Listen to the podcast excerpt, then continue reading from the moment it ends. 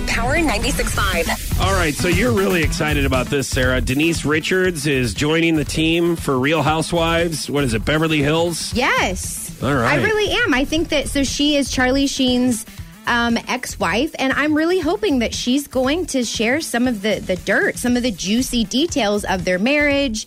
And you know, I mean, she still has to deal with him because they have kids together. So I'm really, really looking forward to this. By, by Bryce, the are you excited?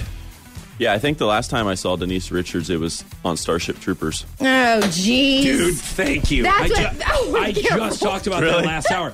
Tar- Starship Troopers and Wild Things with Yeah. Neve Campbell, Yeah. Matt Dillon, and Kevin Bacon. And the storyline of huge Starship, Starship Troopers Ship fan. Troopers sounds sounds great. Yeah, the Very bugs. They, riveting. they get the bugs. Yes. Get rid of the bugs. Mm-hmm. Guess who else is in that? Doogie Howser.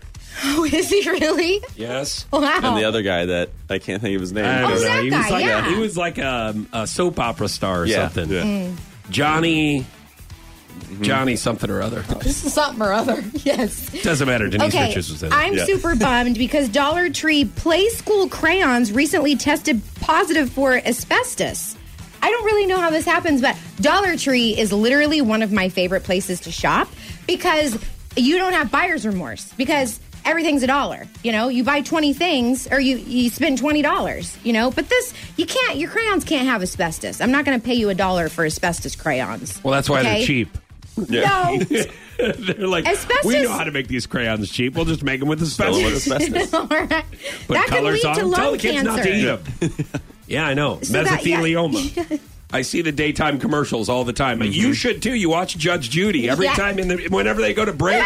I'm sure. Don't you see them? And they're like, "Do you have mesothelioma, or does anyone in your family has been exposed to asbestos in their life? Call our law office now for mesothelioma." Oh, my God, You've that's seen so this. Oh, I've seen TV them. has them Yeah. all the time, Yeah. man. So Yeah, don't that's eat true. crayons, is what we're trying to say. yes.